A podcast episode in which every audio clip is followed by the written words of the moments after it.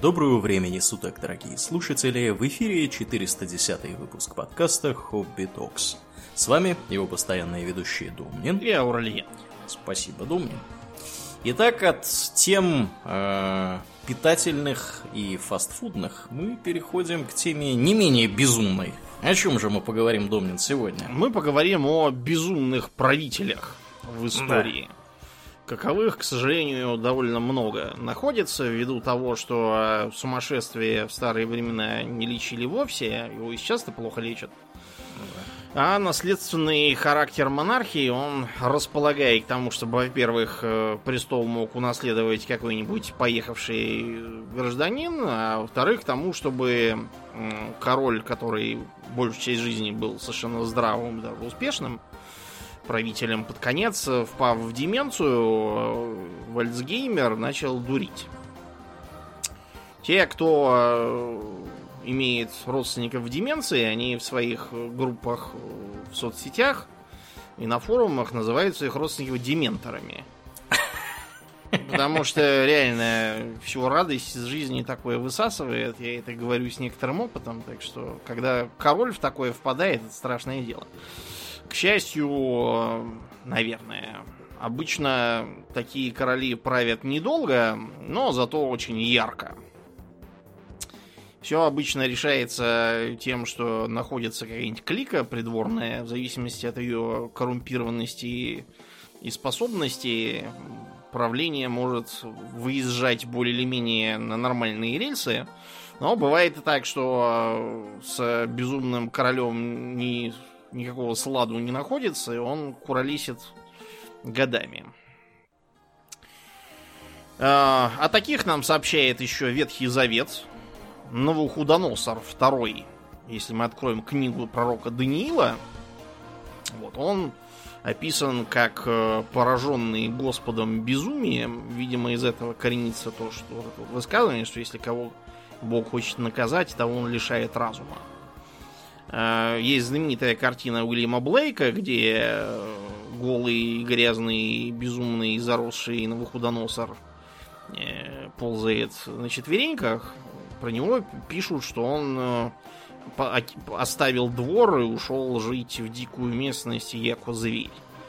Есть разные вообще версии того, что он вовсе не поехал, а скорее решил дауншифтнуться, все бросить и так сказать, стать хиппи. Ну, вы представьте себя на месте царя Вавилонского. В один прекрасный день психанул, тупые подданные, вороватые министры, э, растолстевшие жены, донимающие просители, евреи тут еще эти сидят везде. Все, мне противно быть вашим царем, я ухожу и становлюсь отшельником тоже, в принципе, вполне возможно, просто человек в депрессию мог впасть. Хотя и тоже, конечно, психическая болезнь. В Риме тоже было изрядно сумасшедших властителей. Самыми известными считают Нерона и Калигулу. Но с Нероном тут вопрос такой, э, достаточно дискуссионный. Он скорее был просто эм, скорее таким дураком истеричным, чем прямо сумасшедшим. Плюс там еще окружение было не самое благоприятное. А вот э, Калигула, судя по клинической картине, действительно поехал. Потому что первые 37 лет жизни он... Э, извините, не 37 лет жизни, я имел в виду до 37 года от Рождества Христова. Он вполне нормально себя вел. А в 37 году он перенес какую-то тяжелую болезнь. То ли лихорадка, то ли еще что. В общем, что-то он подхватил. Угу. И лежал чуть ли не при смерти. Но он э, все-таки выздоровел. Тот и случай, вот... когда лучше бы он умер. Да, лучше бы он Для умер. всех окружающих. Вообще, для людей с э, предрасположенностью к психическим болезням, всякие потрясения, в том числе вот такого характера, вредны часто выступают как провоцирующий фактор. Угу. Вот и Калигула тоже, только встав с одра, тут же принялся дурить. Например, э, когда он лежал больной, многие э, люди по традиции давали публичные обеты, что они лучше себя лишат жизни, либо напрямую, либо пойдут, допустим, биться с всякими левами на арене, э, или с гладиаторами там бороться, лишь бы только э, император встал с постели. Такое уже бывало до этого, это было скорее такой красивой традицией, которая должна была показать как бы богам, что вот как мы его любим, пожалуйста, не забирайте его у нас. Но э, если раньше это все ничем не кончалось, э, если император поправлялся, то и хорошо. Он всех как бы освобождал от этой клятвы на радостях, то Калигу сказал, так, а что это все такие живые? А ну-ка, давайте. Да, обещали, обещали. Римлянин сказал, а римлянин сделал. И понеслось. Он неоднократно устраивал репрессии против сенаторов, э, обвиняя их, э, некоторых, правда, судя по всему, не зря, они действительно всякие заговоры против него крутили, хотя тут их сложно, конечно, обвинять в этом. Э, приказывал им самоубиваться по разным там надуманным поводам, типа того, что вот что это ты пьешь тут какие-то лекарства, небось противоядие пьешь, боишься, что я тебя отравлю, а вот тебе ножик в печень за это. Какая-то странная логика, ну ладно. Да. Ну, в голове Халигула, я думаю, все звучало логично. Потом, вообще, его безумства зачастую были направлены именно против Сената. Э, при том, что среди публики он был так, более или менее популярен, в исключение некоторых э, своих решений, типа, например, повышение налогов для полноправных граждан. Э, он просто очень много тратил денег на строительство. Это, кстати, тоже способствовало популярности. Он много всего интересного построил, следил за дорогами, то есть по нем был порядок. Стройки, пятилетки и все такое. Uh-huh. Но вот сенаторов он систематически унижал, э, убивал, э, всячески их третировал. Придумал для этого сумасшедшие способы. Например, он э, приказывал им являться с женами, э, этих жен, из этих жен выбирал самых симпатичных, тащил их в спальню, драл их там, после чего выходил и говорит, так, ну, вот это, она, конечно, у нее бедра-то ничего, но вот грудь-то подкачала. А это, в общем, визжит э, как э, кабаниха, но, к сожалению, какая-то она потная вся. Не очень понравилась. ну, вы поняли, да? Потом он, судя по всему, э, спал со своей сестрой Друзиллой, и вроде как это у них еще с подросткового началось, то еще когда он не был императором, как подростковое любопытство, возможно, но он это и потом не бросил. У него вообще было полно, помимо жен, он все время то женился, то разводился, то опять женился. Были еще любовницы, которые сменяли друг друга по дням недели, это самая Друзила там же была Смерть Друзилы, кстати, дополнительно ухудшила его без того шаткое состояние. Еще он э, всячески э, э, третировал Сенат путем э, внедрения в него своего коня инцитата стал сенатором у него. Да, Конь. он его даже хотел сделать консулом, но его просто убили быстрее, чем он это сделал. Есть, правда, версия, что это он не всерьез, это он просто троллил так, типа доказывая, что сенатором может быть даже конь. Э, потому что делать-то ничего не надо, жари, пей, ходи в богатых одеждах. И ну, больше... вообще, знаешь как, мне вот кажется лично, что его этот фокус на Сенате, он э, как-то в сторону троллинга больше свидетельствует, нежели в сторону того, что он был двинутый.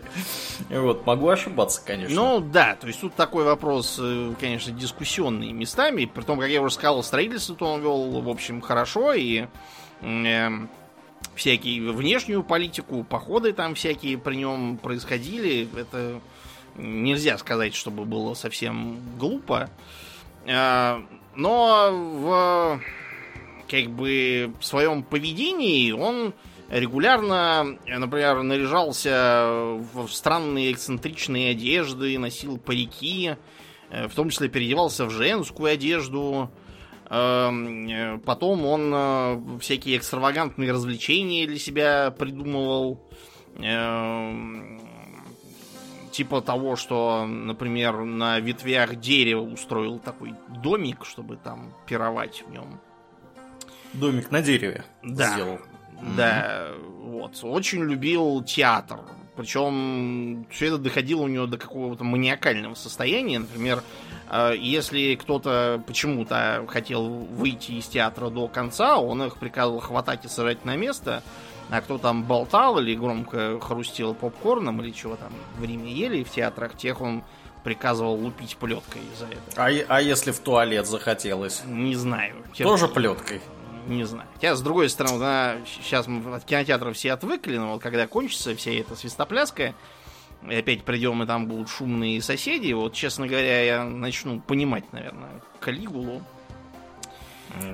А, Вот. Э, Доказывают, что он был одержим э, этой самой луной и любил в лунные ночи на балконах и верандах возлежать на ложе и зазывать, значит, к себе ее, чтобы возлечь, так сказать, с ним. Да. Луну? Луну, да. Луну. Нормально он придумал. Мгм. Вот, ну и как бы в целом половая распущенность э, как бы тоже считалась за нечто не очень хорошее, по крайней мере на э, уровне хороших императоров, так называемых. Э, Мы с тобой как-то раз в детстве читали какую-то Тверскую областную газетку, где Так. напечатали письмецо какой-то местной дуры, Так. э, возмущавшейся всеобщим падением нравов, ну, как бы 90-е годы нашла чем возмущаться. И в том числе она э, такой факт описывала, что она э, увидела, что в кинотеатре показывают фильм «Калигула», подумала, что исторический, и пошла с дочерью. Ну, что я могу сказать? Лучше надо было историю изучать, Да. дорогая гражданка. В фильме все правильно показали. Мгм. Менее известный, но совершенно точно более поехавший и потому не- ненадолго задержавшийся, всего 4 года проправил, это его э, преемник из третьего века, э, известный как Гелиогабал. Э, почему у него такое странное для римлянина имя? Дело в том, что он по происхождению сириец. А, И как бы культурно он был не столько римлянином такого, знаете, греко-римского воспитания, сколько именно ближневосточным персонажем. И у него, его, так сказать, вся семья была жрецами местного бога солнца этого самого Гелио Габала, как его греки называли. На самом деле он как-то там... э, э, вот это На вот- сирийский манер. Габ- Габал, Бал это Баал. То есть бог на семитских языках. Понятно. Сол- солнечный бог. Э, вообще он, по-моему, какой-то э- э- Элла Баал, что-то такое должен был быть изначально. Ну, короче говоря, он эм, благодаря своей мамке, а также связям среди военных, которые стояли там в римской серии, Мгм. в 14 лет стал императором. Мамкин император. Мамкин, да, пирожочек император стал. Ага. Э, пирожочек этот сразу начал дурить, э, и все это валили сперва на его восточное воспитание, потому что он начал внедрять восточные религиозные практики. Э, Например, он этот, этого своего солнечного бога, которому поклонялись его предки, ввел в пантеон. И построил там на Палатинском холме специальный храм. Его так и называли Элагабалий стащил туда все римские реликвии и поставил там заодно священный камень. Причем камень этот как бы доминировал над римскими реликвиями, что не могло понравиться публике. И там он сам и служил тоже. И теоретически он это должен был делать, потому что он был также и понтификом, как бы по логике вещей, то есть первосвященником римским. Но тут-то получалось, что он поклонился каким-то чужим э, богам. Если бы он просто поклонялся, было бы еще ничего. Но он э, начал внедрять человеческие жертвы. О-хо-хо-хо. И в итоге докатился до того, что сам себя объявил богом и потребовал ему в жертву приносить эм, ежемесячно по 100 человек. Еко богу, императору. Да. Он хоть не псайкеров хотел, всех подряд? Да, всех подряд. Э, про его неумеренную восточную роскошь тоже ходили всякие легенды. Есть серия целая картин на эту тему разных художников. О том, что якобы он приказывал посыпать лепестками роз и цветами всякими вообще пирующих у себя. И чуть ли там не всех не похоронил там всех их. Засыпал всех до смерти. Ходил он разряженный и накрашенный, э, ездил на колеснице, запряженной голыми бабами. Э, вместо того, чтобы жениться, он э, вышел замуж за своего любовника э, Гейрокла. Вот. И э, себя называл э, царицей. Какая э, толерантность-то, я смотрю, у них да, была. есть, вообще, с точки зрения современных западных веяний, вообще все да. правильно делал этот Гилио да. Габал.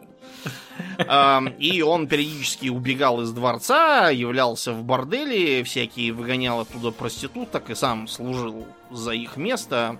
Вот, и с деньгами уходил, а этот его эм, муж Рокл лупил его дома палкой и обзывал шлюхой устраивал истерику. Да, и, и, и Гелио Габал, как бы, судя по всему, он именно такой реакции добивался. Да. Что-то у него было такое, да. Ну, в общем, э, его мамка начала думать, что, походу, она не того маминого пирожка вывела в Цезаре. И начала э, вместо этого готовить восшествие на престол своего, по-моему, племеша. Пронюхавший про это Гелио Габал попытался его убить. Э, и тогда, в общем, начался бунт, и в итоге убили как Гелио Габала, так и его мамку тоже заодно. Э, есть легенда о том, что его замочили в сортире. И хотели, да, и скинули его в клаку максимум, то есть в канализацию его спустили. Надо будет и в сортире замочим, да, сказали его сказали. соотечественники. Да. Да. Вот. Ну, в общем, на этом Гелиогабал весь кончился. В средние века тоже э, не было недостатка в сумасшедших правителях. Э, можно, например, вспомнить э, Ивара Бескостного, датского короля эпохи викингов, такая полулегендарная личность. Непонятно, почему он называется бескостным честно говоря. Одни говорили, что у него какая-то болезнь была, другие, что он просто такой был весь гибкий и вертлявый, как черт.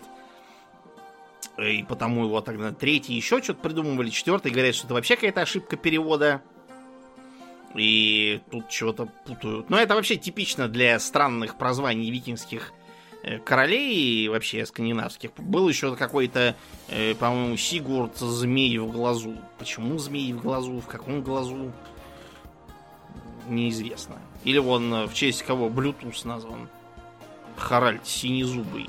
Да. Насчет синезубия тоже есть такая версия, что тут кто-то что-то путает, и дело было вовсе не в э, плохом санитарном состоянии ротовой полости. Что он был какой-то там, какое-то более обыкновенное прозвище, типа храбрый там или какой-то. Мы, когда рассказывали про Столетнюю войну и войну Рос, упоминали, что там были такие два короля, дедушка и внучок, один во Франции, другой в Англии. Карл VI официально возлюбленный, но вообще-то все его называют Карл Безумный. У его история была во многом схожей с э, таковой у Калигулы, потому что он э, поначалу был совершенно нормальным никаких не проявлял странностей, но э, он заболел тоже. И лежал в горячке. Какой-то грипп подхватил или еще что-то. Вот. Но он выздоровел. И с этого момента отмечается, что он начал какие-то странные выходки э, позволять себе. Э, стал очень раздражителен, людей кидался, но это все списывали на то, что работа стрессовая. Тут ничего не попишешь. Э, впервые полыхнуло у э, короля безумия, когда они ходили на герцога Бретонского в поход. Там какой-то э, бандюган убежал в Британию, его не хотели выдавать в Британию, то вот пошли воевать. полуостров Арморика, на неизвестный как Британь. И, э, как пишет Фруассар, э, это не подтверждается, кстати, теми, кто там был, э, по дороге им попался какой-то старый бомж, который сказал что-то в стиле «Король Артур, на нас напали». И все это усугубилось тем, что какой-то из пажей, который вез э, рыцарский ланс, э, неловко его уронил и лансом стукнул по шлему впереди едущего. Король чего-то вдруг на этой почве решил, что реально на него кто-то нападает, э, завопил э, вперед, бей предателей, принялся всех э, подряд э, рубить вокруг, зарубил одного до смерти, трех э, просто ранил, э, хотел убить своего брата, тут от него еле спасся, и так он носился около получаса, пока, наконец, его синишаль, то есть управляющий двором, не бросился на круп его лошади и не заставил ее встать. После этого король впал в забытие, его пришлось вести обратно. Он лежал два дня ни живой, ни мертвый, и пульс был нитевидный, и все ждали, что он помрет, но он очнулся, и вроде как у него в голове прояснилось. Э, он стал жить в загородном доме, занимаясь э, охотой и игрой в теннис, как Ельцин. Ух ты! Да, его осторожно призывали вернуться в Париж и заняться делами, но он всех прогонял. И сначала никто опять не понял, что это у него что-то с головой. Думали, что просто человек устал, надо ему дать отдохнуть. Да. Наконец, чтобы его туда все-таки заманить, был устроен бал. Там свадьбу чью-то праздновали при дворе. И бал был устроен в формате маскарада, то есть нужно было нарядиться во что-нибудь. Карл вместе со своими э, сотоварищами решил одеться дикарями, то есть э, в э, одежде из мешковины, оклеенной э, паклей какой-то.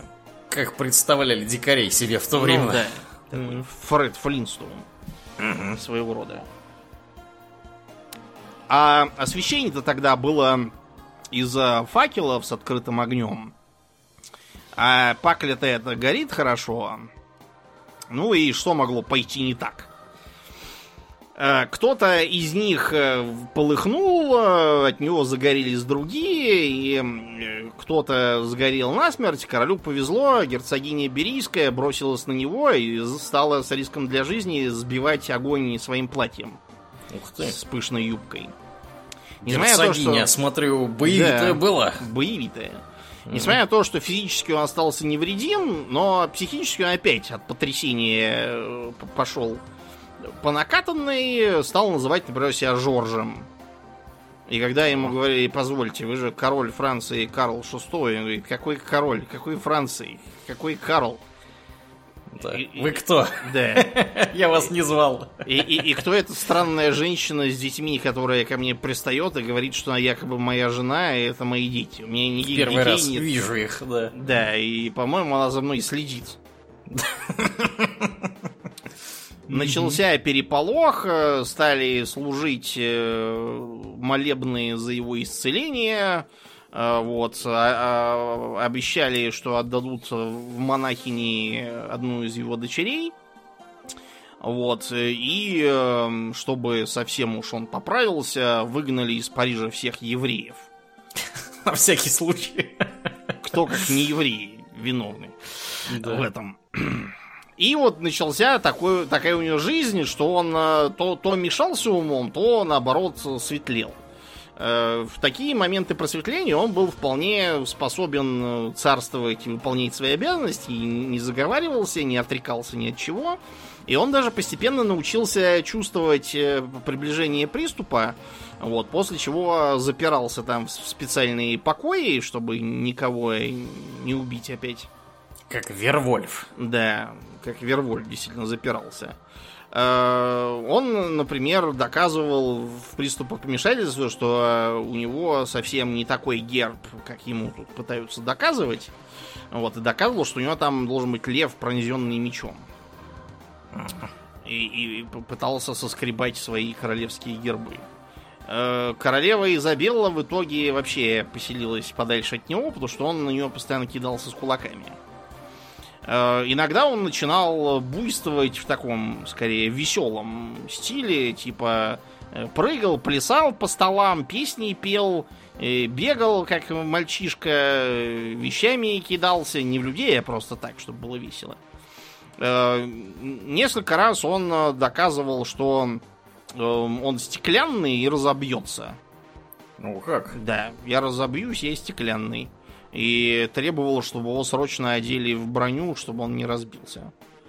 Э, отказывался, как вот Эйгон Безумный в песне «Льда и пламени» бриться, стричься и стричь ногти, а также мыться тоже, потому что доказывал, что его хотят зарезать, утопить в ванне и так далее. Пришлось содержать при нем целую команду санитаров – одетых в латы, чтобы он их не убил до смерти. И они его коллективно за руки, за ноги купали, брили и стригли. Пока он совсем в шаме не, не изошел. Э, единственный, кто имел на него влияние, была дочь э, Конюшева, некая Адетта, вот, которая должна была за ним присматривать и которую он слушался. То есть, э, когда он начинал буйствовать, достаточно было этой одеть его отругать или, в крайнем случае, сказать, что она сейчас уедет от него и все, чтобы он немедленно притихал. В основном она развлекала его тем, что э, играла с ним в карты, поддавалась, после чего он веселился и говорил, что разбил англичан. Вот. Короче, плохо. В общем, да, полный мелдаун Полный мелдаун, и с точки зрения политики тоже получилось, что не он разбил англичан, а его. Они разбили и даже заставили его подписать бумагу, по которой его наследником становится английский король, а его собственный э, сын все э, как бы никто теперь. Класс. Да, судя по тому, что то же самое примерно проявлялось у его внука, э, у Генриха VI английского, э, похоже, что это какая-то наследственная шизофрения, что, в общем, объясняет происходящее. Действительно похоже на шизофрению. Да. Угу. В Дании тоже был один интересный король. Э, несмотря на то, что современная датская королевская семья считается его потомками, на самом деле они бастарды. О. Объясняю почему. В 18 веке э, Данией правил христиан седьмой... Догадаешься, какое у него прозвище? Безумный? Безумный, да. Э, в отличие от предыдущих примеров, у которых эм, триггером стала болезнь, у этого христиана явно что-то с детства был не то с башкой.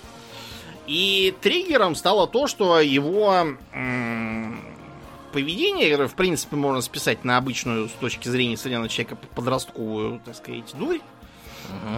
Эм, эм, триггером стало то, что его наставник его регулярно за это порол. О. Угу. Вероятно, что вот эти вот э, порки повлияли на дальнейшее ухудшение состояния. Не парите своих детей, дорогие не, друзья. Не, парите. Вот, а то э, получится как с Кристианом седьмым. Да, э, этот, э, как его, Жан-Жак Руссо тоже был большим противником э, порки современных христиан, но он был противником по очень конкретной причине. Потому что он заметил, что когда его порют, ему это приносит э, удовольствие. Он был мазохист. О. Вот, и он поэтому считал, что он, наверное, не один такой специальный, вероятно, и другие тоже могут от этого сделаться мазохистами, поэтому пороть детей не надо. Да, так вот, э, христиан э, начал с того, что завел себе подружку в лице проститутки Анны Бендгаген, Эм, с которой начал шляться в компании других таких же странных личностей по Копенгагену, э, заходя во все пивные, кабаки и публичные дома. Вот, и периодически он даже э, при, приносил отнятую у полиции дубинку. В бою, так сказать, трофеи с них брал. В итоге полиции это все надоело, они настучали на то, что король ведет себя как гопник. И поэтому Госсовет, правивший, пока он там ходил и дрался с патрульными, эту его проститутку выгнали вон. Плохо влияет Да. на, на короля. да. Плохо влияет. Следующим, кто на нее влиял на сей раз хорошо, стал э, врач по имени Йохан Фридрих Струензе. Вот, этот самый Струензе латнический немец. Он, собственно, из Германии приехал. Человек э, широко образованный, амбициозный, вообще очень интересный человек. И э, он прославился и заслужил расположение короля тем, что ввел в э, Дании вариоляцию. Это примитивный вариант оспопрививания. Мгм. До того, как Дженнер ввел, собственно, вакцинацию, вот э, таким образом боролись. Даже этот метод считался за ориентальный, то есть типа восточный, среди тупого азиатского быдла принятый. А вот из Индии его почерпнули просто. И многие врачи воспринимали его в штыки, говоря, что гораздо лучше э, балансировать гуморы в организме, и тогда от всего излечишься. Не надо нам никаких прививаний. А вот этот самый Строензе был прогрессивный. Вот, и он э, прививал даже детей, э, собственно, короля. Э, э, Эти дети потом все равно дали дуба. Я к чему веду это все? По другим причинам. По другим причинам. Э, Дело в том, что он... Не от прививок. Не от прививок, просто они изначально были это. да, слабые. Так вот, этого, этот Струензе понравился еще и королеве. Э, Как раз потому, что он лечил ее детей. Вот. И они его назначили на разные там э, политические посты. Чем дальше, тем больше. Вот. Этот самый Струензе занялся управлением страной фактически за э, сумасшедшего короля, своего друга и повел реформы. Например, он э, ввел свободу печати, э, наладил финансы в стране, упорядочив госбюджет, запретил использование пыток, запретил разные коррупционные практики, которые до этого существовали, облегчил положение крепостных, ввел всякие там прогрессивные реформы, типа, например, отмены поражения в правах бастардов. И запретил, кстати, азартные игры тоже. Кто бы мог сказать, что это плохо? К сожалению, люди часто не понимают благотворных реформ и считают, что это все какие-то опасные нововведения. У Струензе с каждым его э, реформаторским порывом появлялись полчища новых и новых врагов. Он сам к этому подавал всякие э, поводы. Например, он категорически отказывался учить датский язык, говорил строго по-немецки, и всех своих подчиненных тоже заставлял все делать по-немецки, что оскорбляло датскую верхушку. Э, Более того, нельзя было даже написать заявление какое-нибудь в правительство не на немецком. Это не Ага. очень умно. Ну и, наконец, он, э, поскольку в здоровье короля супружеская жизнь как-то не очень себя проявляла, то он э, в том числе спал с королевой и наделал ей там детей. Судя по всему, э, принцесса Луиза Августа это вот его дочь. Несмотря на то, что христиан ее усыновила и официально она как бы дочь датского короля, на самом деле она и все ее потомки, и нынешние вот эти датские, это все потомки этого Струенза. Парадоксальным образом даже э, свобода печати сыграла против Струенза, потому что там тут же принялись его на все корки ругать и возбуждать им недовольство. В итоге, короче говоря, эм, Струензе арестовали, э, заставили христиана подписать указ об его аресте, обвинении в измене и тому подобном э, всяких грехах. Э, В итоге его казнили. Судя по э, рисункам этого христиана, оставленным в дневниковых записей, там э, профиль этого Струензе и надписи Струензе, великий человек, погибший по приказу королевы, не той королевы, а королевы в смысле мамы. И принца Фредерика, это его типа нас- наследный принц был тогда. Они по моей воле, я должен был спасти их обоих. Ну, в общем, э, христиан э, в итоге сидел фактически под домашним арестом. Все его, все эти э, реформы Струинза были отменены, и вот все. Кончилось тем, что христиану вдруг померещило, что за ним пришли какие-то злые враги и хотят его погибели, и в итоге он то ли умер от удара, то ли что-то еще с ним случилось.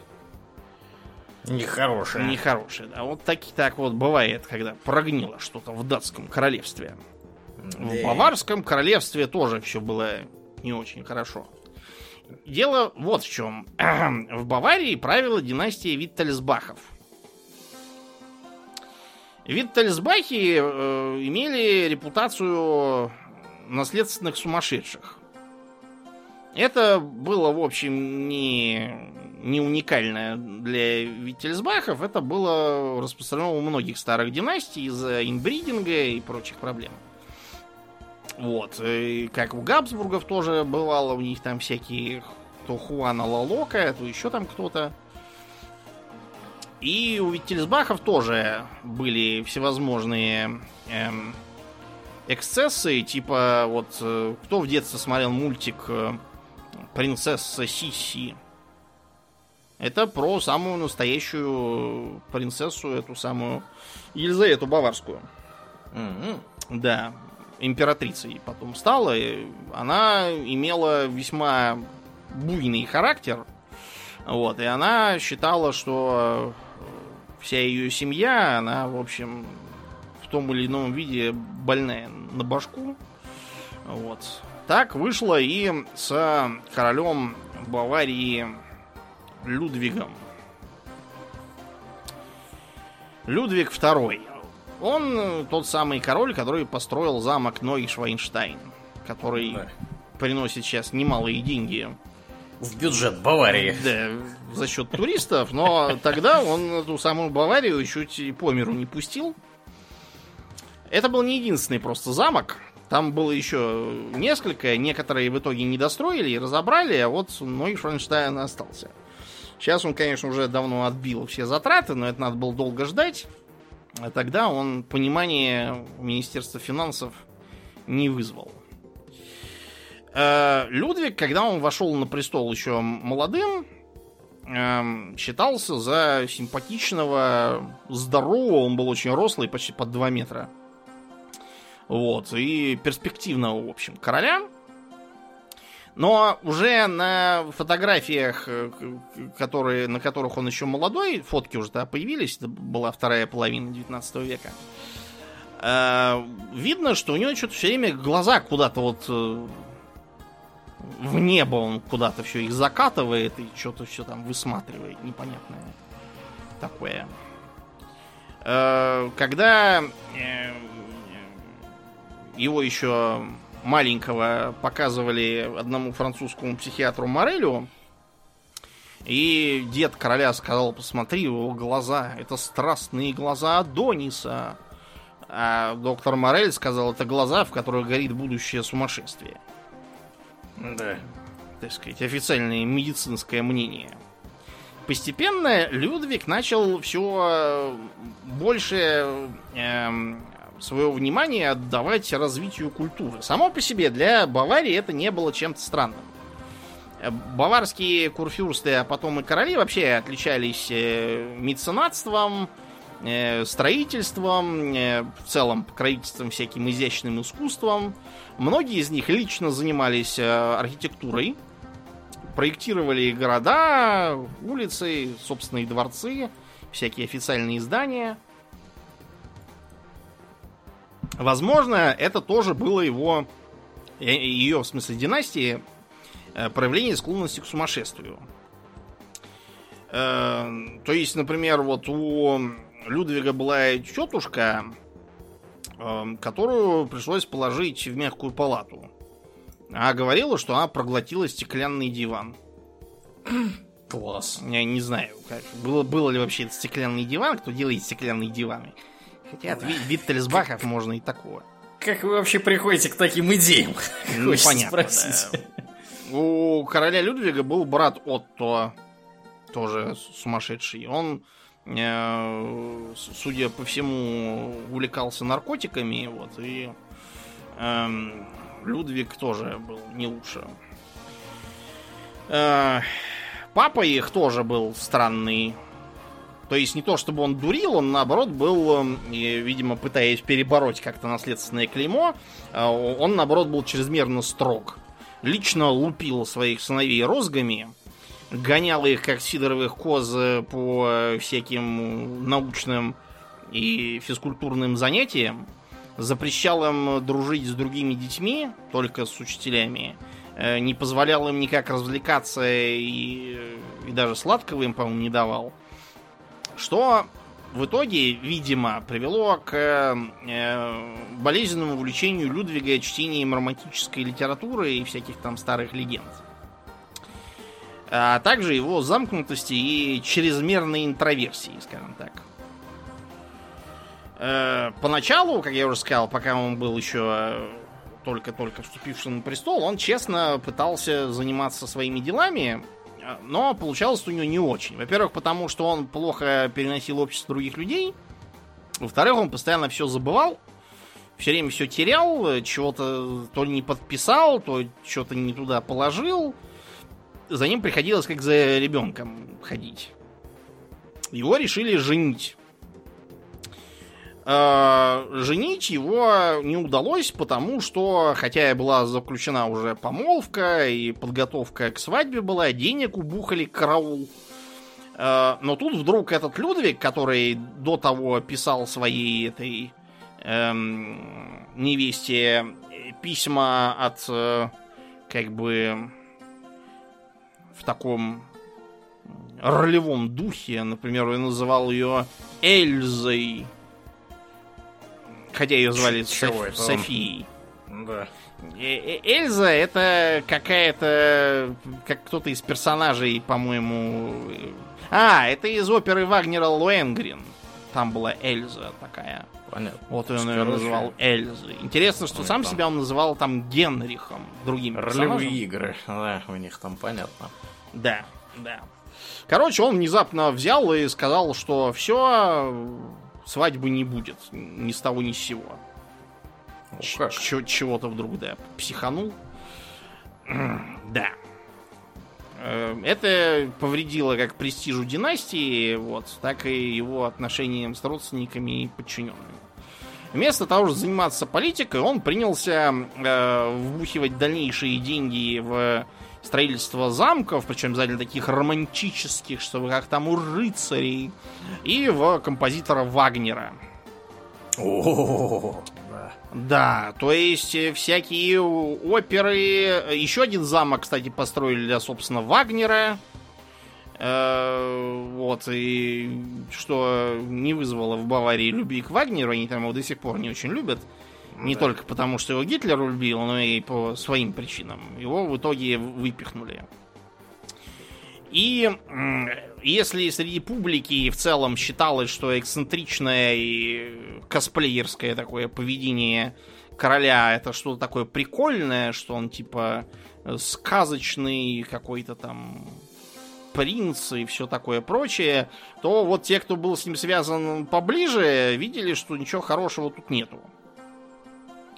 То есть э, он э, отождествлял себя с этим самым Лаэнгрином, то есть э, рыцарем-лебедем из этой самой оперы и вообще легенд. И поэтому он э, принялся плавать э, по озеру э, на лодке такой с, с, романтического вида, и с ним еще лебедь с подрезанными крыльями там, потому что Вообще, по логике, лебедь должен тащить на себе эту лодку, потому что он, типа, гигантский должен быть какой-то. Да. Да, но гигантского, к сожалению, не нашли, так что его просто привязали за веревочку к, к лодке, и он изображал. Какого нашли, такого и привязали. Да, и сам он, значит, был одет в такие латы, такие из папье-маше, как вот у ролевиков в лесу, только дороже стоили.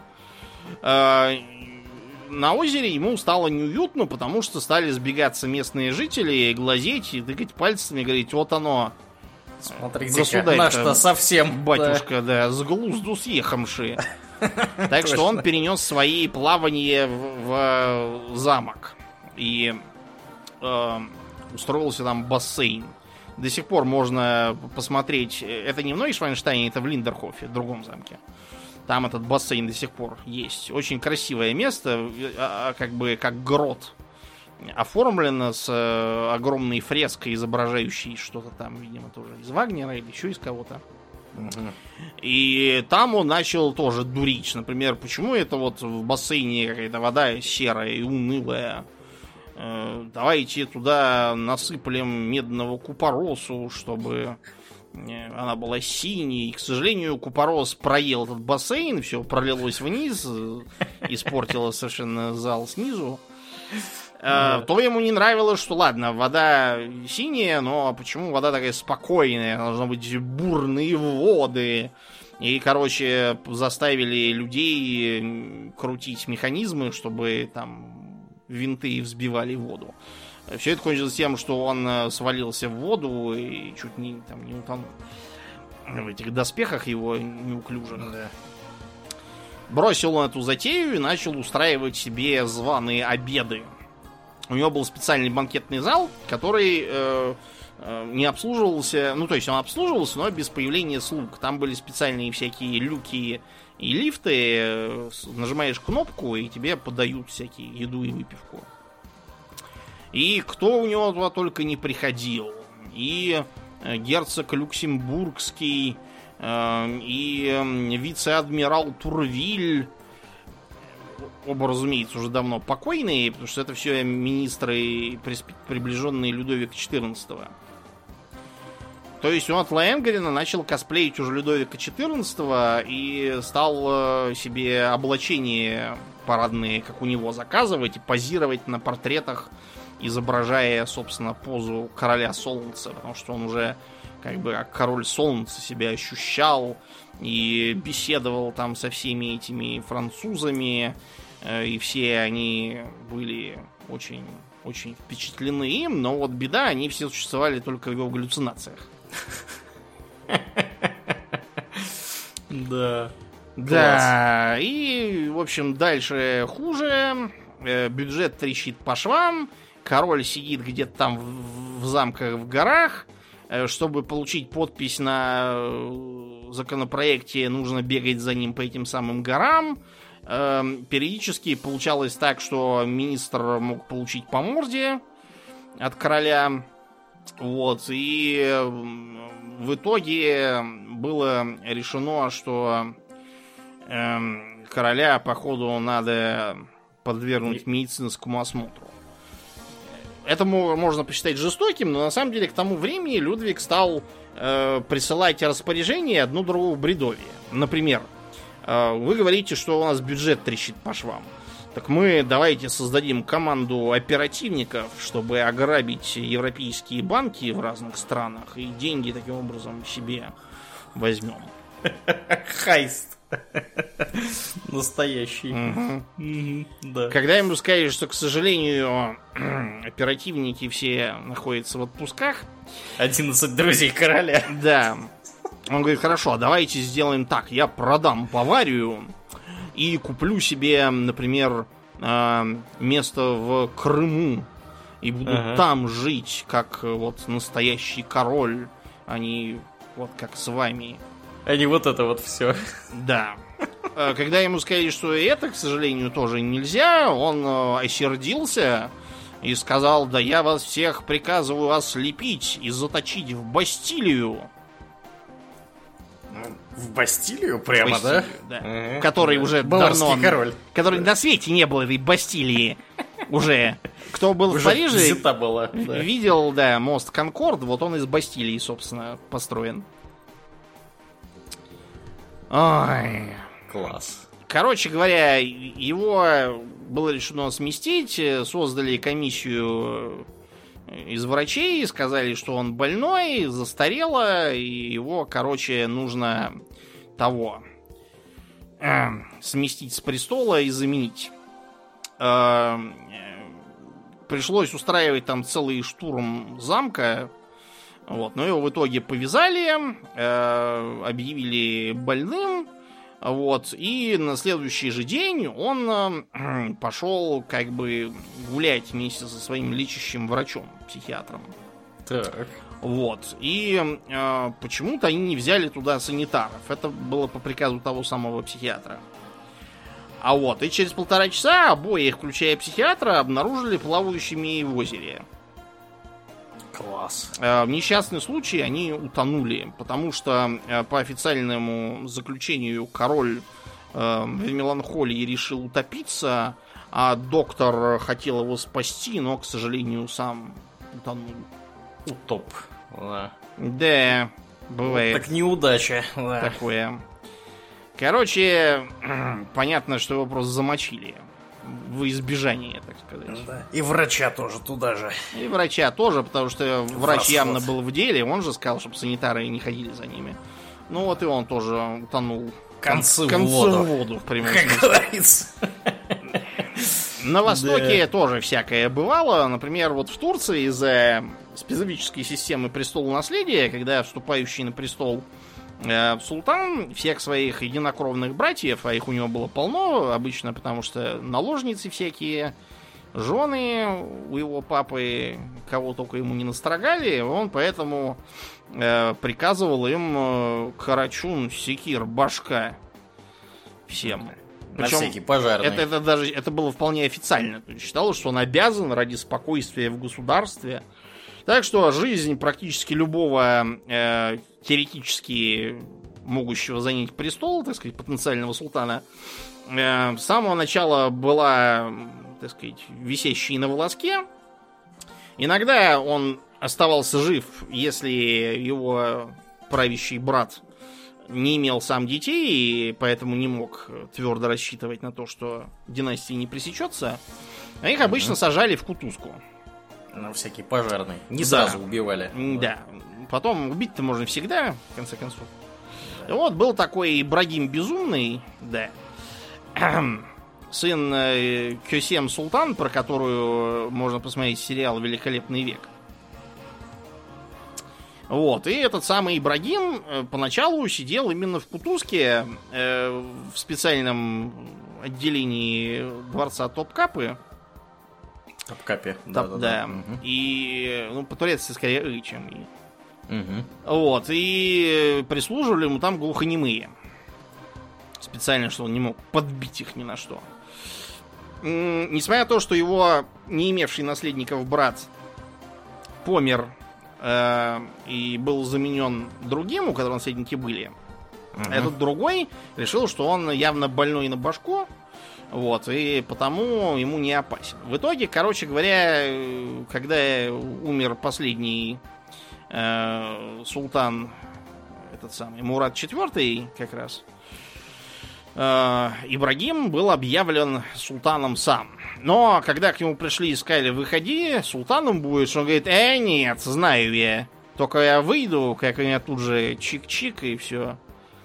Призвали его маму Кисем Султан эту, он ее тоже не послушал, говорит, и ты с ними заодно. Пришлось тащить ему мертвого предыдущего султана и показывать. Только тогда он успокоился и вышел. Класс.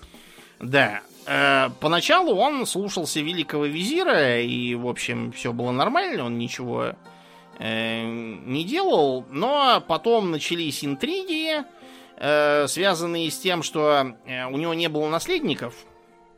Э, похоже, что э, он просто, э, как вам сказать, не знал, откуда берутся дети. О, бывает и такое. Да, ну а откуда ему знать-то? Он всю жизнь просидел в четырех стенах с глухонемыми. Вот, а когда ему говорили, дети берутся вот так, эм, надо взять нефритовые жезлы, он говорит, господи, какие ужасы, прекратите, пожалуйста. Да, не хочу об этом ничего слышать. Да. В общем, э, его все-таки заставили жениться на целой куче наложниц, придали ему какого-то специалиста, э, известного распутника, который его наставлял, и он начал строгать детей. Вот, но от этого он, видимо, осмелел и э, начал вести себя безобразно в смысле женского пола. Безобразник Да. сделался. Ему сказали, что у шейху Ислама, это типа главный имам в- в Османской империи, вот, и, э, значит, он эту дочь решил заполучить. Несмотря на то, что шейх Улислам вежливо отказался от такого, Ибрагим послал своих людей, чтобы они захватили э, эту самую дочь-красавицу и привели к ним. Шейх Улислам бы это стерпел, если бы его дочь сделалась хотя бы официальной наложницей. Так он ее просто прислал обратно потом. О, как? Да, таких обид шейх Улислам не прощал. Да, тяжкое оскорбление. Да, так что он э, по-быстрому сколотил там заговор. Вот, и в итоге против Ибрагима была составлена фетва, объявляющая его порочным негодяем, который не может править э, правоверными. Экскоммуникаду. Вот. Да. да. И его посадили опять в клетку, в такую же, в какой он сидел. Э, после чего султаном объявили малолетнего следующего наследника, а потом подумали, стоп, надо было все-таки его замочить, и замочили. Да, вот так вот. Не надо оставлять, так сказать, свободных концов. На Востоке, куда сказка зовет. Да. Вот так вот принято. Да. Э, в империи Мин был такой император Джу Хоуджао, известный как Джанде. Ну, это девиз просто. Ну, вот как Микаду, да, это же не имя, это просто девиз царствования. Uh-huh. Или, например, Хирохито, он был император Сева, потому что Сева это девиз. Так вот, этот самый э, Джанде э, был э, человек, мягко говоря, эксцентричный. Эм, он, например, любил тоже одеваться в простую, с его точки зрения, одежду и э, ходить по городу, в основном по проституткам. Э, периодически он просто какую-нибудь простолюдинку на улице брал под руку, вел во дворец и говорил, он у меня что есть-то, я крутой. Покажу тебе да, свою коллекцию нефритовых статуй. Нефритовых статуй, да. Э, любил сам э, ходить в походы то на монголов, то на всяких восставших против его просвещенного управления и лично там всех рубил направо и налево. Mm-hmm. А восстаний было много, потому что он был, скажем так, сам по себе он был не коррумпирован, просто он развел огромное количество фаворитов, которых он всех зачем-то усыновил. А как они теперь были как бы принцами императорской фамилии, им всем полагались большие содержания, дворцы и прочие блага. Для того, чтобы финансировать это. да, всю эту шоблу паразитов, вводились все новые и новые налоги на самые странные э, товары и услуги косвенные. Поэтому э, всяких э, восстаний было полно. Вот. Ну и э, он очень любил э, совещаться э, со э, своим ближайшим другом, э, генералом Жухоу, которого не было никогда на свете. То есть это был его Вообра- воображаемый друг, друг да. Да, воображаемый друг. Генерал Жухоу. Да. И в довершении всего он еще и зачем-то запретил резать свиней. При том, что в Китае свинина, как бы, это очень важный, как у нас примерно. Может, даже и больше. Вот, вот это, я думаю, его и погубило в конечном итоге. Но... Нет? Запрет на, на резню свиней. Нет, там с Дженде все было гораздо проще. Он помер 29 лет от чего-то, неизвестно чего. Может быть, конечно, его отравили, но он был в сознании, во всяком случае. Свинолюбы отравили его. Любители сала. Лобби любителей сала. Да, точно, точно. Какое-то, да, его отравили. Просальная партия. Да. А помнишь, ты когда в Таиланд ездил, ты там услышал историю про токсина великого? Что-то припоминаю уже смутно, да. Был такой действительно великий король Сиама тогда, в 18 веке же жил. Этнический китаец, кстати. Да. Вот. И он э, правил э, мудро и справедливо, э, сверг берманское иго, стал королем, задружился с китайским императором, потому что он сам был китаец тоже, Камбоджу покорил. Вот. Но постепенно он что-то начал ехать на почве религиозного фанатизма. Он объявил, что он новый Будда. А кто не хотел верить, что он Будда, тех приказывал лупить палками. Это Ну, вообще не очень характерное для Будд поведение, я вам так скажу. Кто не согласен с тем, что я Будда, сейчас огребет. Да. Поэтому заговорщики его сместили. Он э, сказал, что не надо его казнить, он уйдет в монахи. Но э, в Сиаме уже давно была такая политика, что смещенным королям нужно помочь отправиться к предкам. А, Поскольку казнить его, отрубив голову или там еще как-нибудь было непочтительно, короля-то в Таиланде все очень почитают, вот, его сунули в мешок и забили палками в мешке. Причем монахи. Да. Ну, потому что, что, кому же еще, как не монахам, забивать палками почитаемого короля.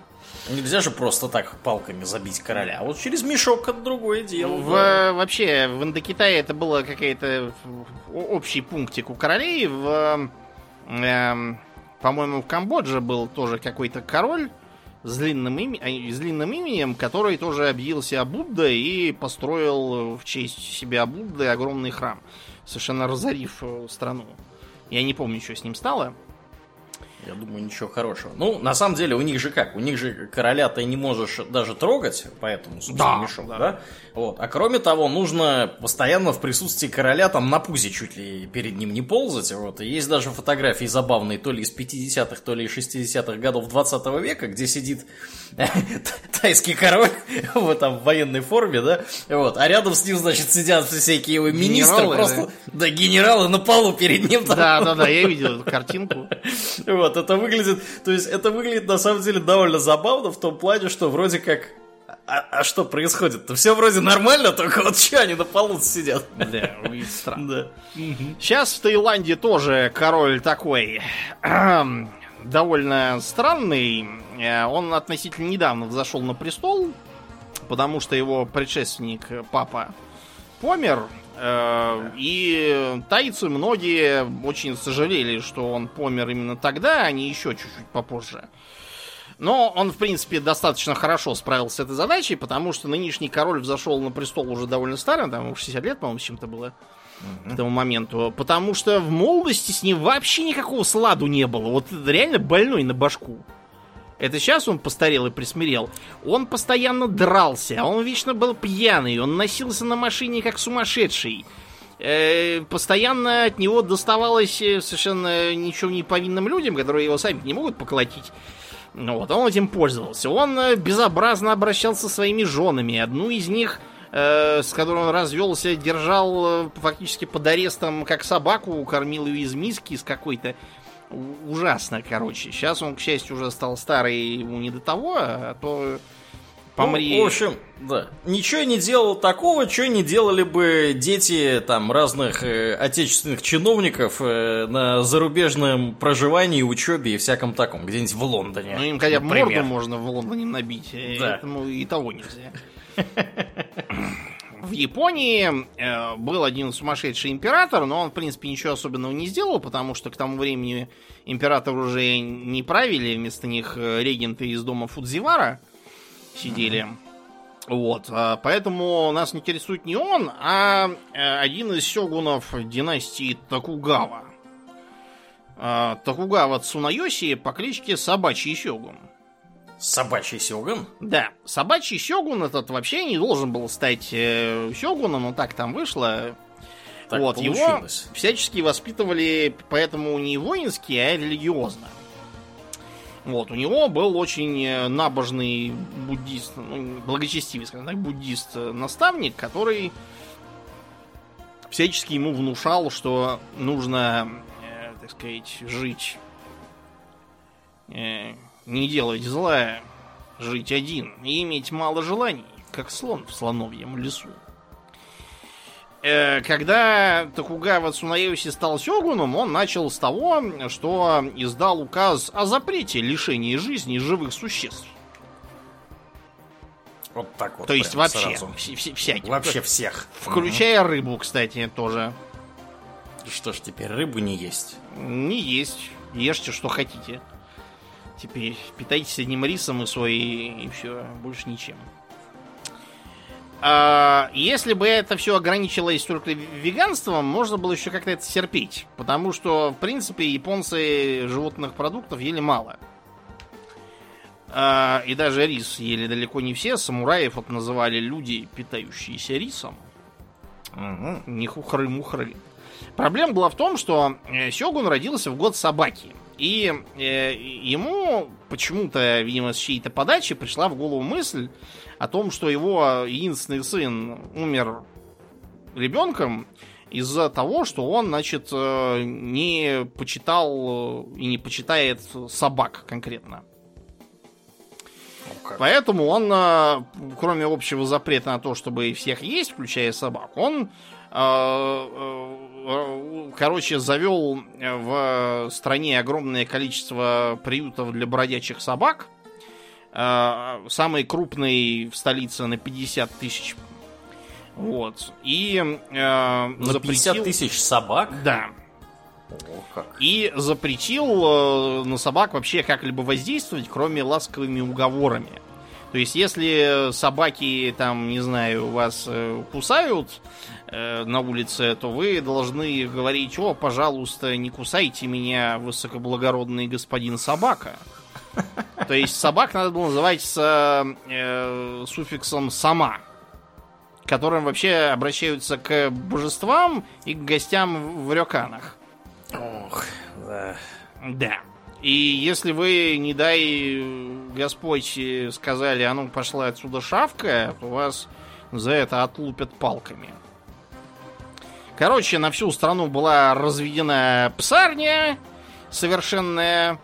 Эм, причем, что интересно, у себя во дворце что-то он э, псов держать не спешил. Ни одной собаки во дворце Сёгуна не было. Это он только на всех остальных э, э, так сказать, повесил все это. И когда он умирал, он э, завещал, чтобы собак э, вечно содержали в этих приютах, но выдержав десятидневный траур, э, его племянник, ставший новым сёгуном, все это... Разогнал. Да, разогнал все эти псарни, отменил указы о неубиении э, живых существ, чем вызвал в Японии всенародное ликование. Сразу стал, стремительно стал самым Да. популярным сёгуном за все время. Есть сделай людям хуже, а потом верни как было. Да, да. Вот-вот. Можно подумать, что все эти безумные товарищи остались в прошлом. И даже если в Таиланде король, прям скажем, не образец эм, уравновешенности, то он, по крайней мере, не имеет никакой политической, ну не то что власти, а скорее обязанности. У них такая точка зрения, что король настолько крут, что надоедать ему всякой ерундой, типа государственного бюджета и прочего, даже как-то богохульно. Это при том, что власть теоретически у него есть, просто он ей не пользуется. Например, э, нам на политологии рассказывали, что э, когда у них там очередной был военный переворот в Таиланде, это дело такое.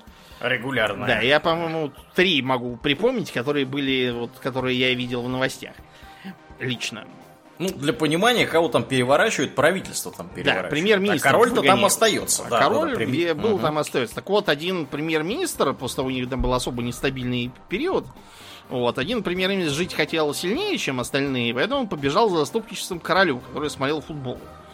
Король сказал, ну, ладно, хорошо, и по радио объявил, что премьер-министра свергать не надо. И его не свергли. Ну так вот, к А сожалению... так можно было все остальные премьер-министры? Видимо, после этого все переворотчики первым делом устанавливают караул дверей короля, чтобы никто к нему больше не прибегал с глупыми просьбами. Ну, в общем, э, к сожалению, в э, даже не монархических странах бывает, что к власти приходит такое, что беги, спасайся. Есть такая страна, экваториальная Гвинея, которую постоянно путают с Гвинеей Бисау. Дело просто в том, что э, экваториальная Гвинея это бывшая испанская Гвинея, а Гвинея Бисау, по-моему, французская Гвинея, если я не путаю. Короче, чья-то другая Гвинея. Вот раньше все было проще, да? Есть еще Гвиана вроде. Да, у Гвиана в Южной Америке. Америке, да, да. Да, да. Кстати, с ней тоже есть Гвиана, которая сама по себе, есть французская Гаяна, которая не сама по себе. Э, ну так вот, в этой самой Гвинее, я уже сказал, изначально было испанское правление, но ввиду э, деколонизации в 60-х годах, в 68-м экваториальная Гвинея была объявлена независимой страной. К власти в ней пришел, э, в общем, э, один из немногих образованных и имеющих э, опыт какой-то работы в государственных органах, э, Масиас Нгема. Вот. Э, Масиас Нгема этот э, стал президентом, и предполагалось, что поскольку он был сильно происпанским таким деятелем, он э, получил образование и всякие должности, в основном не за заслуги, а за то, что он был как собака у испанских колониальных чиновников.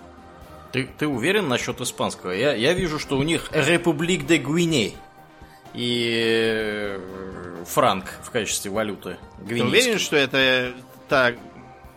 Это Гвинейская республика. Ну и что? А там и португальское есть название Республика де Гвинея Экваториал. И испанская ага. Республика де Гвинея Экваториал. Я нет, вижу, нет. у них официальный язык французский. Ну, это как бы ничего, бывает.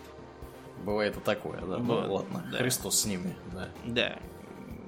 Нет, нет, это как раз испанское владение. Дело просто в том, что она часто меняла, меняла собственность. Ее англичане завоевывали, например. Ага. Потом испанцы обратно, и Это именно которая, именно которая Гвинея. Экваториальная, а. да. Им, да. Экваториальная.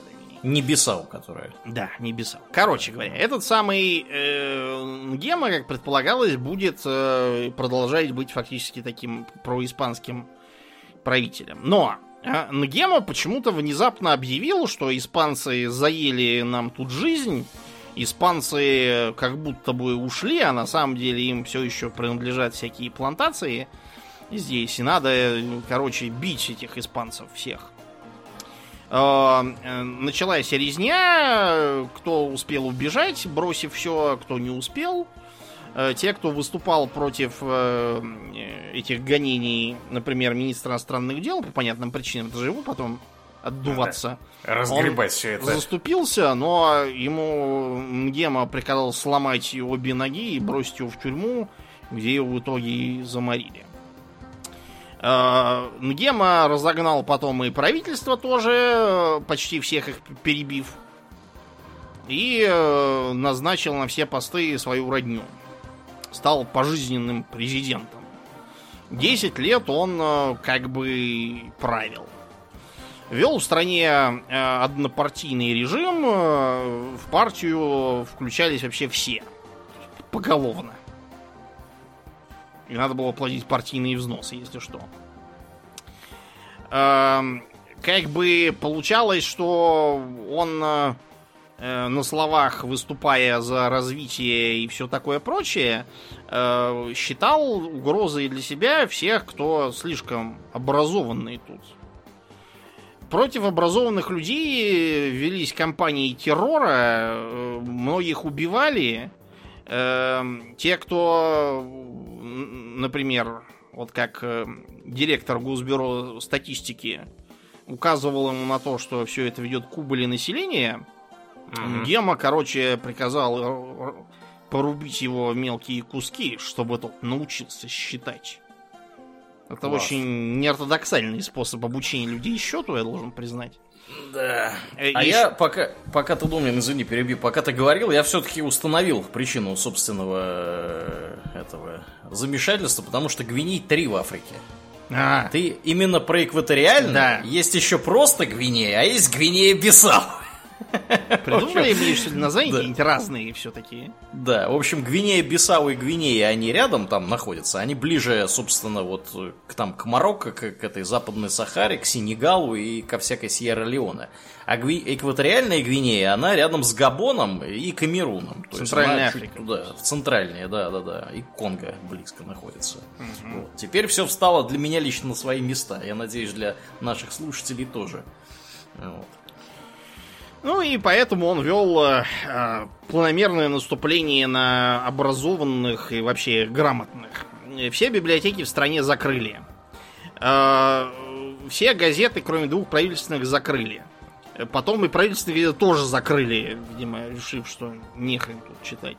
Хватит вам. Слово интеллектуальный запретили. Все ага. школы закрыли. Э, это не то, чтобы что-то изменило, просто потому что в этих школах и до этого все, что разрешалось преподавать, это то, какой прекрасный президент Массиас Нгема. Э, церкви тоже превратились фактически черти во что. Во всех них висела рожа вместо, собственно, Христа распятого висела рожа Массиаса Нгемы, и священники обязаны были под угрозой расстрела говорить «нет Бога, кроме Масиаса Нгемы». Бог создал экваториальную Гвинею благодаря Масиасу Нгеме. Не будь Масиаса Нгемы, не будет экваториальной Гвинеи. Но и это почему-то было мало Нгеме, он и христианство вообще запретил все. Совсем. Класс. Да, и э, заодно всякие имена, связанные с названия, имею в виду, связанные с христианством, и имена он тоже запретил, а название он тоже все, все, все переименовал. Все, что можно. Э, кроме того, э, он э, приказал расстрелять всех бывших любовников его собственных любовниц. То есть, если ваша бывшая стала подружкой Масье Сенгемы, то вам карачун. Да. И когда он выезжал из страны со всякими визитами, он приказывал обязательно расстрелять каких-нибудь заключенных случайных, чтобы устрашить всех остальных, и они там не замыслили в его отсутствие дерзкий побег. В общем, к концу 70-х годов его племенник и начальник охраны начал обнаруживать, что дядюшка, походу, совсем поехал. А, во-первых, он постоянно начал орать. Потому Прям что орать? у него, да, ухудшился слух. Ага. А, это стало понятно, потому что он орать стал, и когда разговаривал сам с собой, потому что он не слышал, что он говорит. А, он э, постоянно разговаривал не только сам с собой, но и с какими-то давно уже расстрелянными товарищами, и что-то все с ними дискутировал. Э, он убил директора Национального банка, взял все, весь валютный запас страны из банка и спрятал в кустах около своего дома. Класс. Где их частью поели термиты, а частью поели, поел он их сам в итоге. Как это? А дело в том, что племянник решил, что пора дядюшку все, а то черт его знает, до чего он додумается. Вот, и устроил переворот. Mm-hmm. Вот, его обнаружили, значит, где уничтожающим эти самые деньги. Одни говорят, что он их прямо ел, другие, что он на них костер разводил. Понятно. А, ему а, предъявили обвинение в 80 тысячах убийств. На 500 убийствах было решено, что уже достаточно, то это очень долго будет тянуться. И приговорили его к казни. Но тут случился затык, потому что найти желающих его расстреливать в Гитлере не удалось. А потому что все думали, что он колдун, и если его расстреляет, то он будет тебя преследовать в виде зомби Поведение, там или еще да. там чего-то. Пришлось обратиться к Марокко, они там мусульмане и в зомби не верят, поэтому приехали марокканцы, его шлепнули. Вот, и на этом мессия Гема закончился. К счастью для экваториальной Гвинеи. Президентом стал тот самый племяш возложивший на себя лавры освободителя страны от гнусного да. тирана. То, что он сам ему все это помогал делать, он как-то не упомянул. Угу. И завершающий, так сказать, главой станет еще один президент африканский. Вообще в Африке много было всяких колоритных, типа вот э, был э, диктатор в Демократической Республике Конго, которую при нем называли Заир. А вот, он очень любил всех переименовывать. Сам он был Жозеф Дезире Мабуту по фамилии. Ага. Вот, он все внезапно переименовал. Страну в Заир. Э, вместо того, чтобы носить нормальные пиджаки и галстуки, велелся носить абакост, исконно африканскую одежду, выглядящую как френч с отложенным воротничком, и название которой вообще-то происходит от сокращения от французского «долой костюм». очень, очень исконно африканский, да. На себя на башку он надел леопардовую шапочку. А имя себе с Жозефа Дезире сменил на Мабуту Сесесека Куконгбенду Вазабанга. Что это означает, интересно?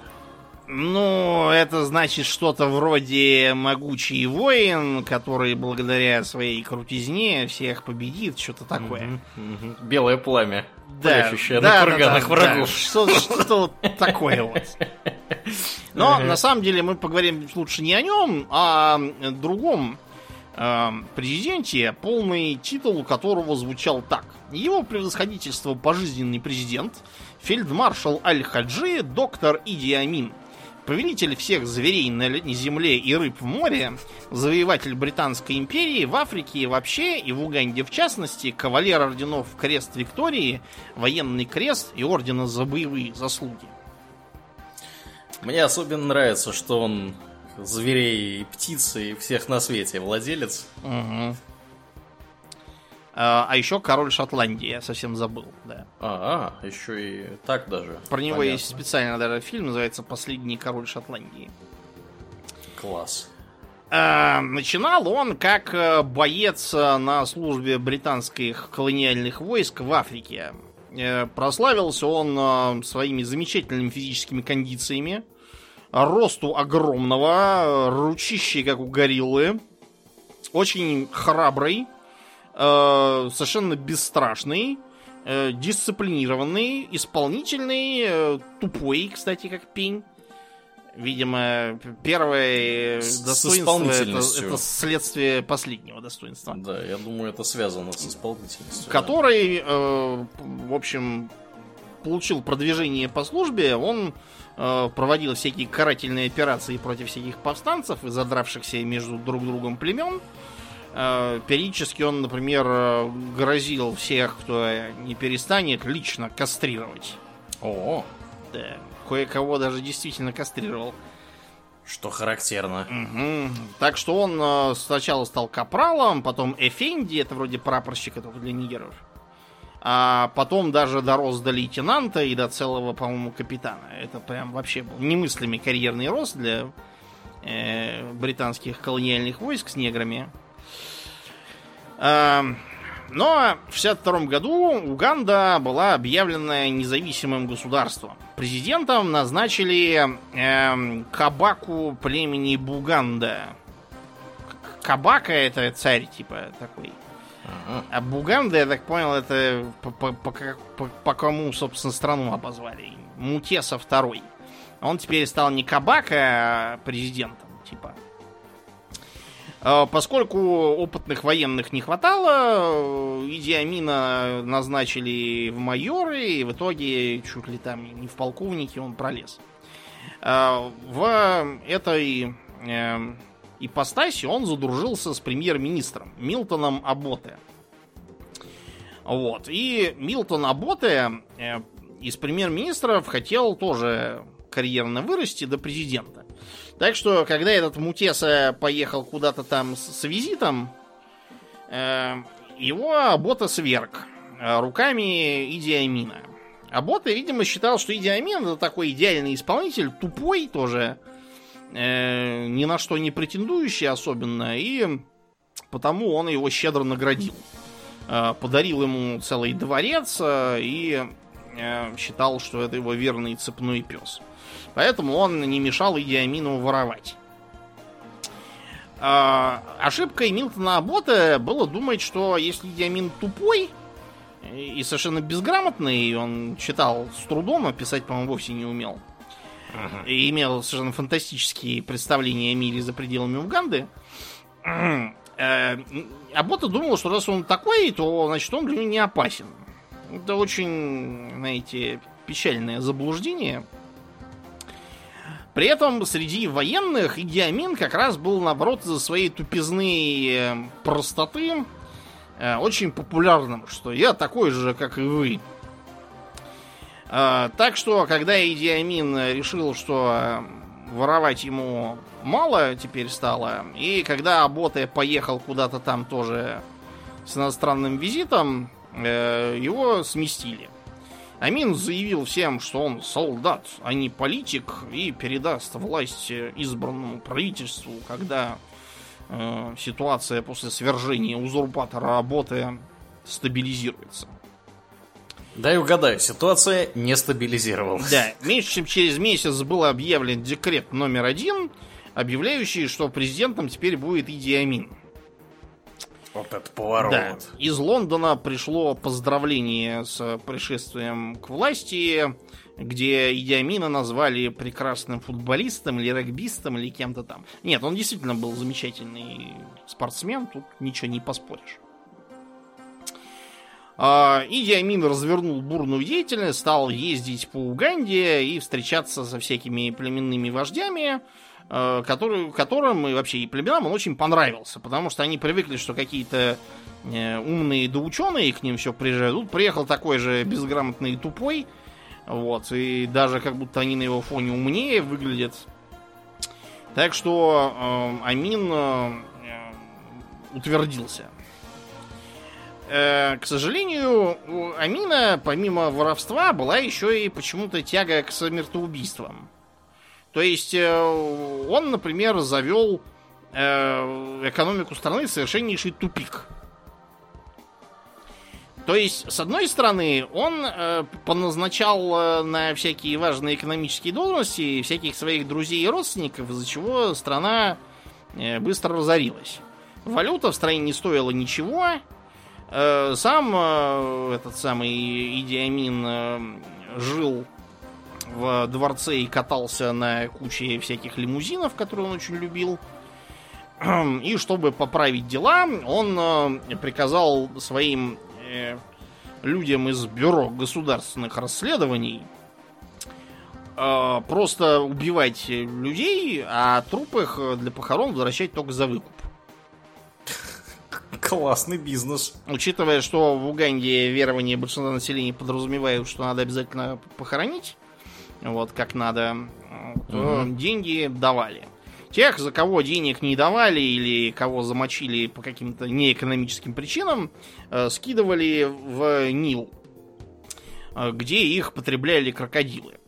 Эм, к сожалению, даже крокодилы, хотя они старались вовсю, перестали справляться с потоком трупов, и в итоге они э, забивались в плотину электростанции. Мешали работе. Вот. Потом было объявлено, что э, главными негодяями, которые во всем виноваты, э, являются мелкобуржуазные азиаты. О, причем э, это решение Амин не сам придумал, он просто перешел в ислам. Зачем он перешел в ислам, не знал, наверное, даже сам Иди Амин, просто теперь он мог э, все свои гениальные идеи облекать в указание лично от Аллаха, который ему во сне являлся. Понятно. Вот. На сей раз э, Аллах приказал э, выгнать э, всех индийцев, которые во времена Британской империи приехали, и они занимались в основном торговлей. Ларючники там всякие, ресторанщики. Поэтому им было дано три месяца на то, чтобы убраться из страны. Вот. А все их имущество было передано э, военнослужащим и чекистам местным. А кто не убрался? Кто не убрался, тех э, развезли по дальним глухим деревням. Понятно. Да. Ну, хотя бы не убили, уже хорошо. Да, им повезло. Э, в Лондоне этим всем огорчились, потому что многие из этих э, индусов были британскими подданными, а не индийскими гражданами. Mm-hmm. Вот, и поэтому они потребовали возместить им конфискованное имущество. И Амин сказал, что вот когда королева и премьер-министр прибудут к нему в Кампалу, вот тогда он с ними это может обсудить. Кстати, и предложил Елизавете II передать ему э, полномочия главы Содружества британского. Да, чтобы два раза не ездить. Да. А, Еще его э, переход в ислам привел к тому, что он развязал террор против христиан. Э, в том числе он э, убил значит, местного архиепископа. То есть он, значит, э, ему велел помолиться за мирное будущее, когда архиепископ помолился, он его застрелил. Да. Ну, это да, это уж совсем тут даже не знаю, как и комментировать такие угу. мощные сюжетные ходы. Ну, да. И интересно, что когда ему предъявляли, что у него в стране ведутся жестокие репрессии, э, Амин официально заявлял, что в Уганде нет тюрем, мы все живем в мире и безопасности. Уганда свободна, и ее люди процветают. Угу. При этом э, из других его гениальных высказываний... Ща, а вот. Я съем их до того, как они съедят меня. Э, даже не фигура это речи. не фигура речи в данном случае. Совершенно, да. Э, еще он был большой почитатель Гитлера. Говорил, что Гитлер был великим завоевателем. А Голди Мейер, он, э, значит, э, отправил телеграмму, где говорилось, Гитлер и его народ знали, что евреи не те люди, которые работают в интересах мира. И вот поэтому он сжигал их в газовых камерах на немецкой земле. Я думаю, Голди Мейер было очень приятно очень, получать да, такие сообщения. Приятно это выслушивать. Да. Такое Удивительно, а... как они его еще не отправили к нему команду. А они отправляли к нему команду, просто не к нему лично. Дело в том, что в э, Уганде нашли приют э, боевики из э, организации освобождения Палестины, вот, А-а-а. которые угнали в 76 году самолет Air France с евреями на борту и посадили его в НТБ. Опрометчиво думали, что им там ничего не грозит. Да, да. да. И э, тут, значит, Амин стал э, изображать из себя большого миротворца и покровителя. Вообще чувствовал себя прямо, э, прямо очень значительной персоной. К нему приковано внимание всего на мира. Весь, на весь свой титул ощущал себя. Да, но э, к его большому удивлению прилетело два самолета с, с израильскими бойцами, э, перестреляли всех террористов и его охрану, взорвали все 11 мигов, которые мы ему продали в качестве ВВС. Угу. Вот, э, и погрузив, э, значит, заложников во второй самолет, улетели. Да. Не ожидал он Идиамин, такой дерзости. Идиамин бушевал, что отняли игрушку у него. Ох, такую. Да. Э, к тому времени уже всем давно было понятно, что из себя предстоит Идиамин. в принципе, можно было догадаться еще раньше. Например, в, когда он впервые в жизни ездил в Британию на прием, он там э, произнес э, торжественную речь Дорогой мистер Королева, кошмарные министры, выдуманные гости, леди под джентльменами. Я в большом количестве благодарю королеву за то, что она сделала для меня. Говорю вам, я столько съел, что наполнен сейчас до краев зловредной едой. Короче, королева сказала, что вы и потом перевели, что он там сказал, и вежливо да, ему улыбнулась. Этот сумасшедший. Угу. А еще он заставлял английских дипломатов таскать его на плечах в кресле. Угу. И э, после чего он осердился на Британию, э, купил или отнял у кого-то, я не знаю, крест Виктории, который только британцы могут получить. И неизвестно кто. Э, вообще он наград столько себе понабрал, что он э, удлинил себе свой парадный китель, чтобы они все на нем поместились. Накупил, например, огромное количество наград Второй мировой войны, чуть ли не всех стран, и все их себе повесил. А в довершении всего он объявил себя королем Шотландии, а британской королеве отправил телеграмму, как и Голди Мейер, э, требующую организовать ему визит в Шотландию, Ирландию и Уэльс, чтобы я мог встретиться с главами революционных движений, борющихся с вашим империализмом. Да, это интересное заявление, конечно. Это называется хуцпа. Э, единственным реальным эффектом от этой его короны Шотландии было то, что он стал носить килт. Mm-hmm. Да. Эм, Ну и, в общем, а, а в целом он был таким, знаете, э, веселеньким. Э, например, он хорошо играл на губной гармошке. И очень любил смотреть э, мультфильмы Диснея. О, Да, э- это просто, чтобы разбавить, так сказать. да. Гнетущее впечатление этого персона.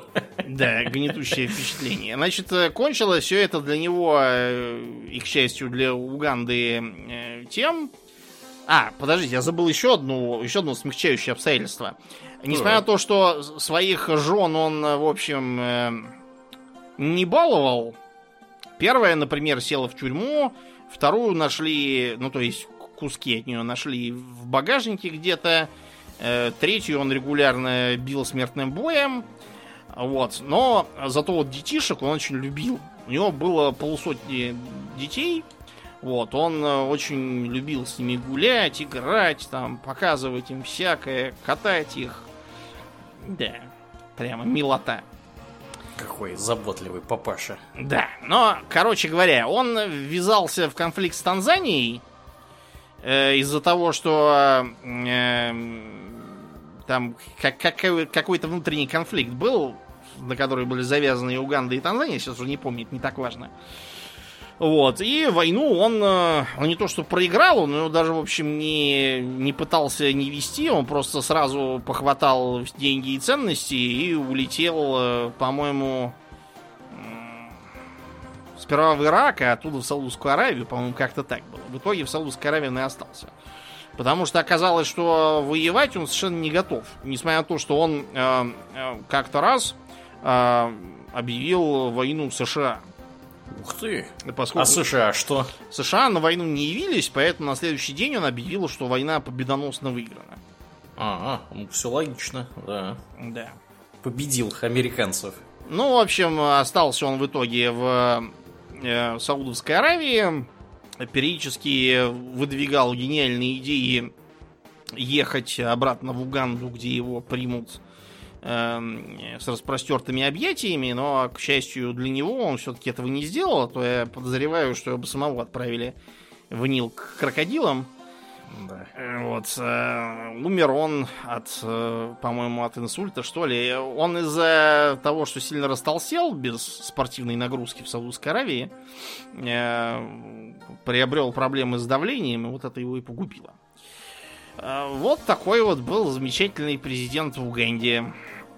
Поздравляем угандийский народ, что какой бы у них теперь ни был президент, хуже уже, наверное, не будет. Никогда. Да, это точно. И на этой оптимистической ноте будем заканчивать. Да. Как и обычно, мы благодарим наших подписчиков у Дона Патреона. На этой неделе мы особенно благодарны Аделю Сачкову, Алексу Лепкала, Александру Сатлеру, Атлантию, Дарексу Фортуна, Даше Альберту, Николаю, Нобу, Ростиславу Алиферовичу, Ежу, Артему Гоголеву, Борису из Санкт-Петербурга, Жупилу Империализма и Петровичу с Васильевичем. Огромное спасибо вам, ребята, за то, что продолжаете нас поддерживать. Также мы напоминаем всем про нашу группу ВКонтакте, канал на Ютубе, Инстаграм, приходите и туда. Там тоже разное интересное происходит. И, Думнин, давай напомним про твое выступление. Да, 4 июля, то есть буквально через неделю, будет проходить выступление на Мясницкой улице в пабе Lion's Head. Э, В 18.00 начало. Тематика «Арабская ночь». А помимо живого присутствия, на сей раз, впервые, так сказать, в нашей истории, по крайней мере в Москве, есть возможность а, приобрести билет на трансляцию. Ссылку на трансляцию мы там где-то за полчаса до начала всем разошлем. Э, Билеты приобретаются по кнопке у нас в группе или на таймпеде по поиску. И живой билет и трансляционный можно купить там. Трансляция стоит всего 300 рублей. Поэтому приходите все и смотрите тоже. Все будет весело. Да. Ну и те, кто лично, не забывайте Да, QR-коды. не забывайте QR-коды. Мы, собственно, потому и затеяли трансляцию, потому что многие люди, наверное, не смогут без QR-кодов э, оперативно их получить и явиться туда. Да, ну, в крайнем случае можно ПЦР, э, я так понял, как-то организовать Ну да. себе, если вы вдруг не привиты по какой-то загадочной причине. А вы же привиты, дорогие друзья. Мы надеемся на это. Да, мы надеемся. Да, ну что ж, а на сегодня у нас все. Мы будем плавно пересекать после шоу. Мне остается лишь напомнить, что вы слушали 410 выпуск подкаста Хобби Токс, и с вами были его постоянные и бессменные ведущие Думнин и Аурельен. Спасибо, Домнин. Всего хорошего, друзья. Пока.